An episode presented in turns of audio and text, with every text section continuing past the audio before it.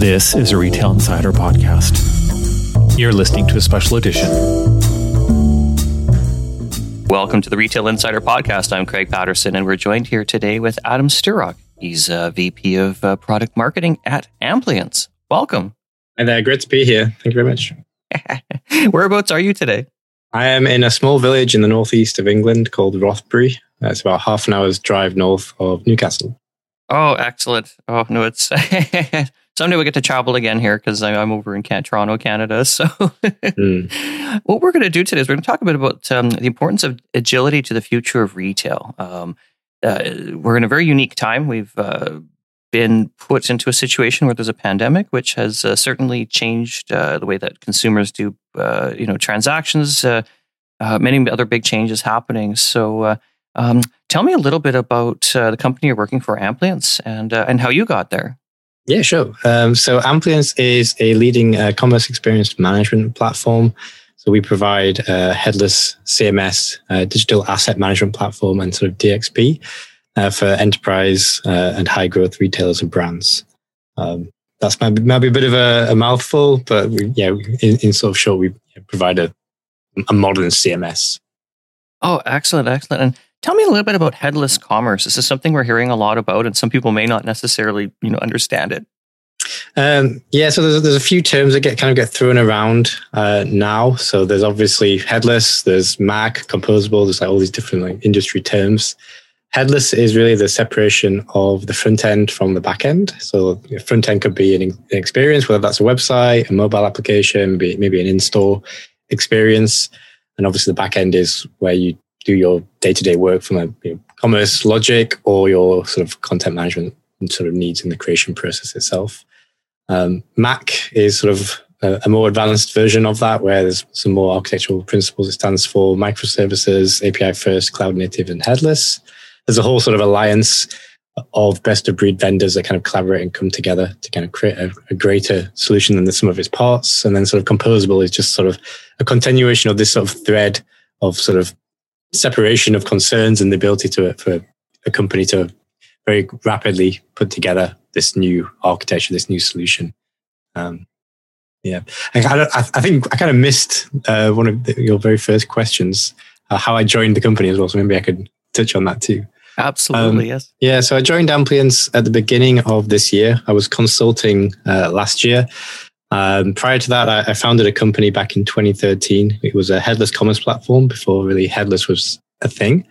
Uh, that company was acquired at the end of twenty nineteen. Uh, but I, we started working together. We had sort of two halves to uh, the whole solution, sort of the, the commerce platform. The commerce engine is obviously the, the transactional part of a shopping experience. And then the, the C M S, the, the experience side of like, how does the customer browse and discover and go through that sort of purchase journey is more the responsibility of the The C M S. So we ended up sort of co-selling my old company and Amplience together uh, for a few uh, retailers. So that was kind of like, I guess we both had sort of our own sort of gaps in our product offerings, and so it was kind of a, a bit of a match uh, in that regard. Um, so yeah, I, I was consulting with them last year, um, sort of helping them uh, with some some of the thought leadership sort of material and content and just sort of opinions, that kind of thing. Um, And yeah, joined, joined full-time at the uh, beginning of this year.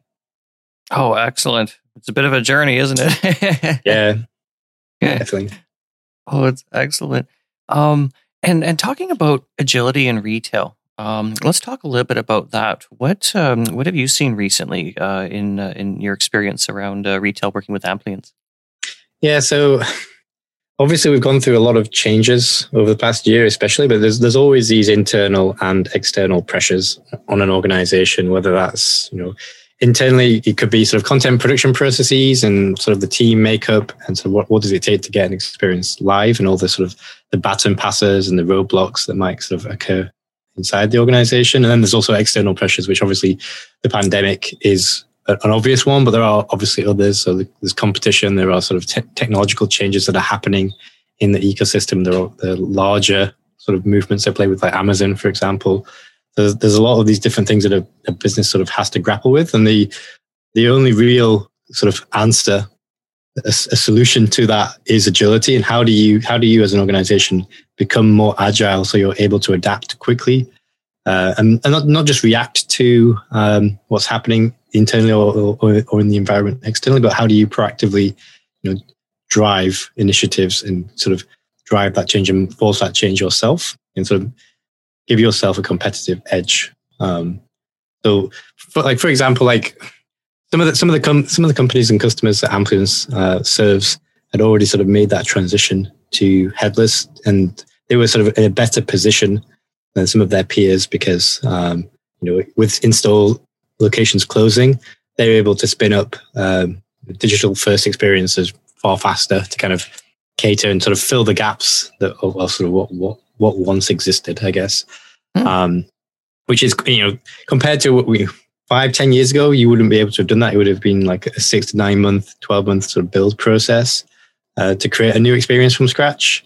Um, whereas that, that barrier to entry has been lowered significantly. Wow.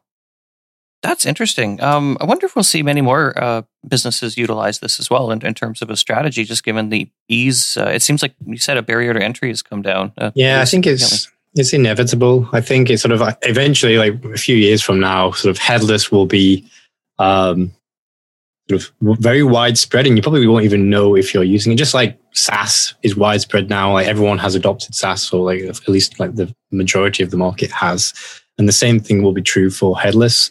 A few years from now, sort of that will be the way in which all systems are built. Um, so it's, it's more a matter of time, uh, in my opinion. Interesting, interesting. Now, some retailers in Canada have actually um, uh, partnered with Amplience. I think uh, you mentioned Harry Rosen was one of them. Yeah, that's right. Harry Rosen um, implemented Amplience uh, in twenty twenty, sort of just as the pandemic was beginning to hit, and that sort of accelerated their plans. Obviously, like their install locations closed.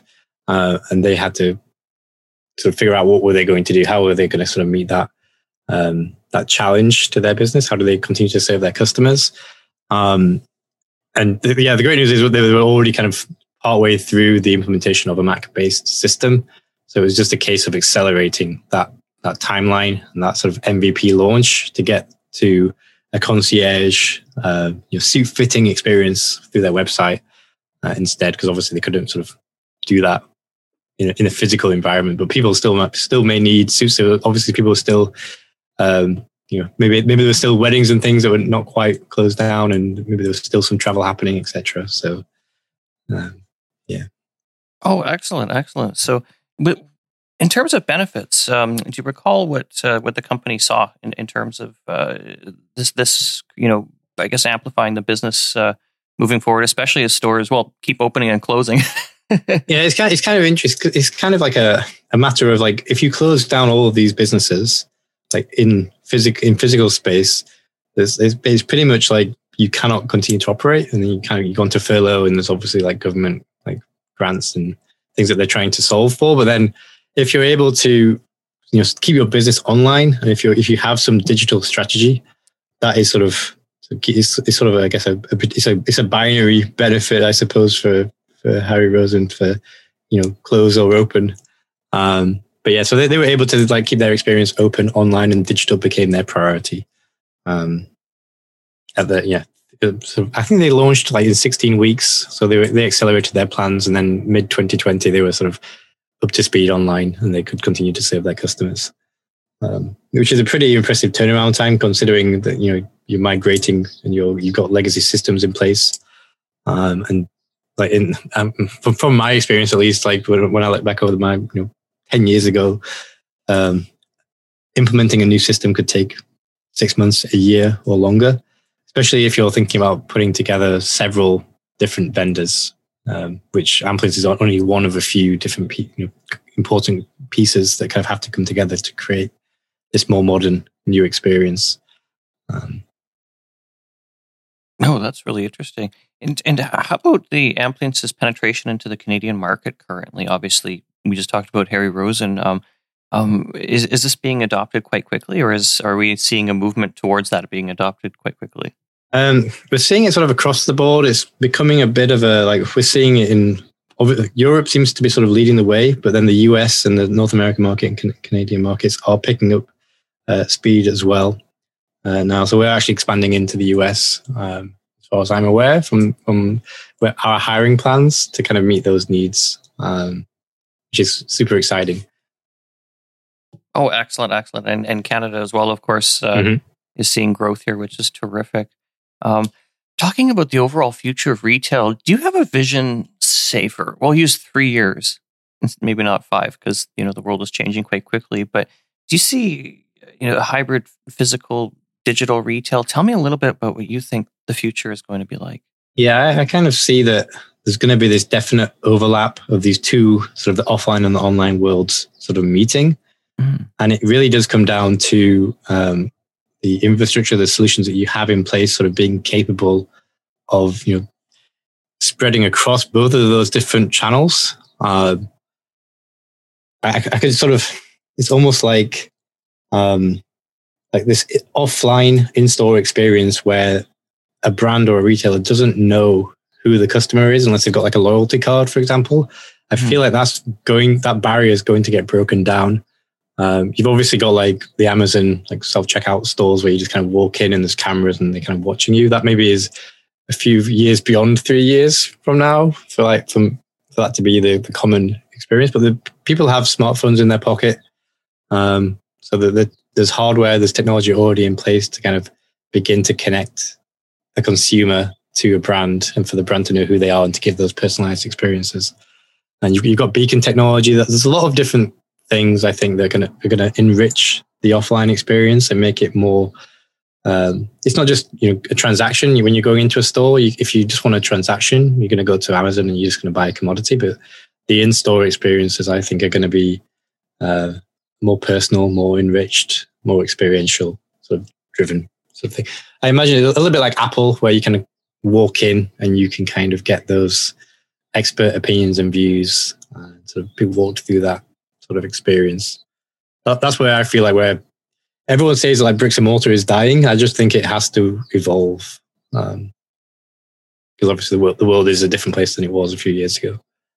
Absolutely. And now we have this digital device in our pockets, essentially. I think, you know, almost every, like vast majority of people have a smartphone, I think at this point, uh, certainly in Canada and many parts of the world, if you're you know, first world, I guess you would say. But uh, uh, that now has, as I guess, sort of, you know, say blurred the lines, but it's it's provided an opportunity to reach the consumer uh, almost wherever they are. If they're walking past your store, if they're well, mm-hmm. at home or um, even in your store. Yeah, exactly. You're, you've obviously got like big data and like the FANG companies and things where they've, they're obviously trying to personalize your experience on your mobile device. But there are, the th- there are things like there for a retailer or brand that they could sort of tap into and sort of make use of from a personalization sort of standpoint that isn't sort of this big, scary, nefarious purposes type thing, I think. Yeah. Is there anything else that uh, we should uh, discuss about uh, Amplience today? Um, maybe there's something around sort of, I guess, there's some misconceptions perhaps for like headless platforms where, you know, it's it's a very developer-centric term um, and it's sort of, yeah, you're going to be implementing A P Is.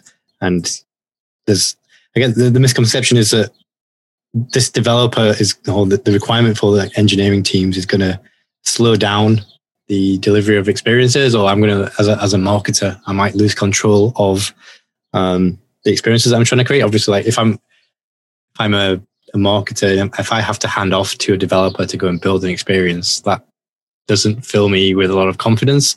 I think that was maybe where we were three or four years ago.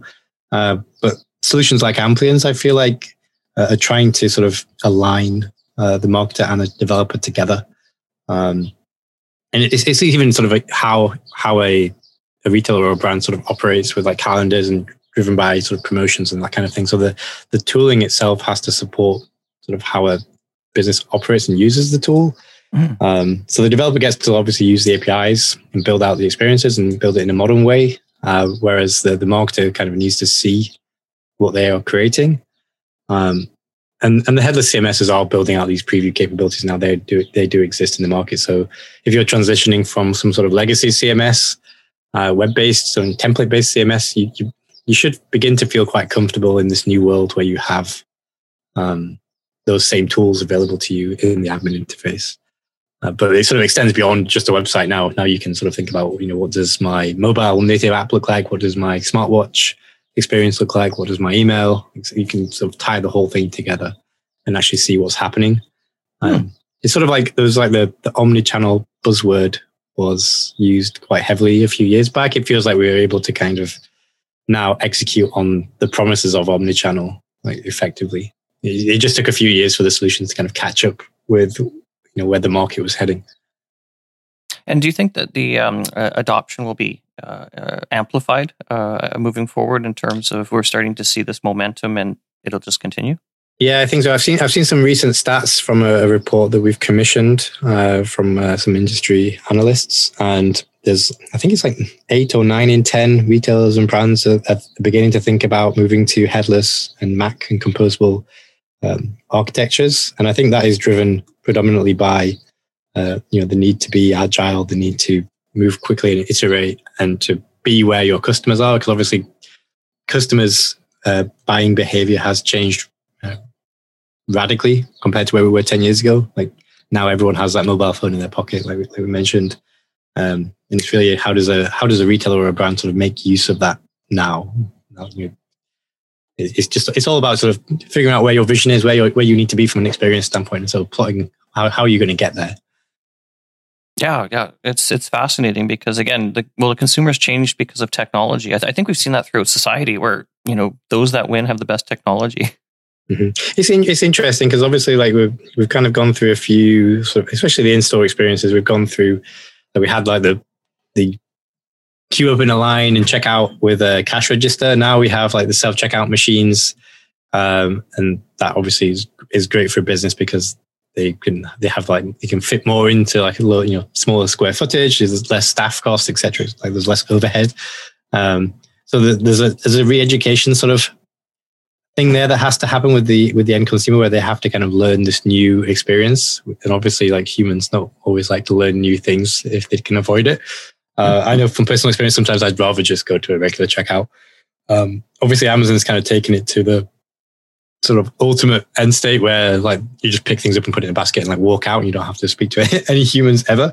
Um, but I think there's there's some middle ground somewhere. You kind of see it already with like when you go into like grocery stores and they've got like the the little guns where you shoot the barcodes and as you check out on your basket, like a smart basket. Um, and I think that that can extend now to, you know, you, you could probably do that with your phone with like a self-checkout. And I think there's like that propensity, especially with COVID, there's a propensity now to, for a customer to, you know, take a step back and maybe be willing to try new, new things. Um, yeah. Yeah, absolutely. I started sometimes using self-checkouts. I, I still struggle with those sometimes. there's, there's, there's, there's, there is obviously like a generational thing too, I guess. Like the younger, you know, even generations younger than my, myself, that they're going to be more willing to adopt these technologies, whereas the older generations just take a bit more time. I think I think the, the pandemic has sort of driven a lot of change. Like my, my family, like um, they're doing a lot more online shopping than they ever did in the past. They never they never like shopped online for groceries, and now they do. And I, I think that's it's probably I'm not probably just speaking from personal. Um, experience. I think that that is true for a lot of um, people now, that they sort of were thrust into having to do that. There was no other choice. Uh, and then they kind of maybe, maybe they realized it was actually okay. And it was actually um, quite fun. There obviously are some annoyances, like if you're doing like grocery shopping online, um, where you might end up getting some product that you don't want. But for the, for the most part, it's, it's convenient. Um, and, and they just needed that, that push to go and do that, like try that new experience out. Absolutely. And then when people do it enough and for a long enough period of time, it can become habit forming. Mm-hmm. Yeah, exactly. And that's obviously really, really powerful because then you create loyalty and, and lock in uh, and you build up some walls and moats as a retailer or a brand, which oh. which maybe you couldn't do in a, in the same in the same way for like a, from a physical sort of standpoint. It makes sense because, yeah, the physical retail, you only get the customers for a certain amount of time. Yeah, you're kind of limited by physical space, whereas like digital is like it's always online. Everyone's always got a phone in their pocket. There's always screens floating around. You know, for better or for worse, these screens do exist. Thank you so much, Adam Sturrock. He's V P of Product Marketing at Amplience, and I'm Craig Patterson. Thank you so much, everyone, for listening to the Retail Insider Podcast. Take care, and thank you again. And that concludes our interview with Adam Sturrock from Amplience. And just a gentle reminder, we do have an email newsletter that you can subscribe to that goes out every weekday morning. and it has a link to the Canadian news from around the web that we've curated from the previous day, as well as links to our recently published articles exclusive to Retail Insider. If you go to our website, retail dash insider dot com, you can find the subscribe area towards the bottom of our main page, and then you can get that email into your inbox every morning. So thanks everyone for listening, and Craig, thanks for chatting, and chat with you next week.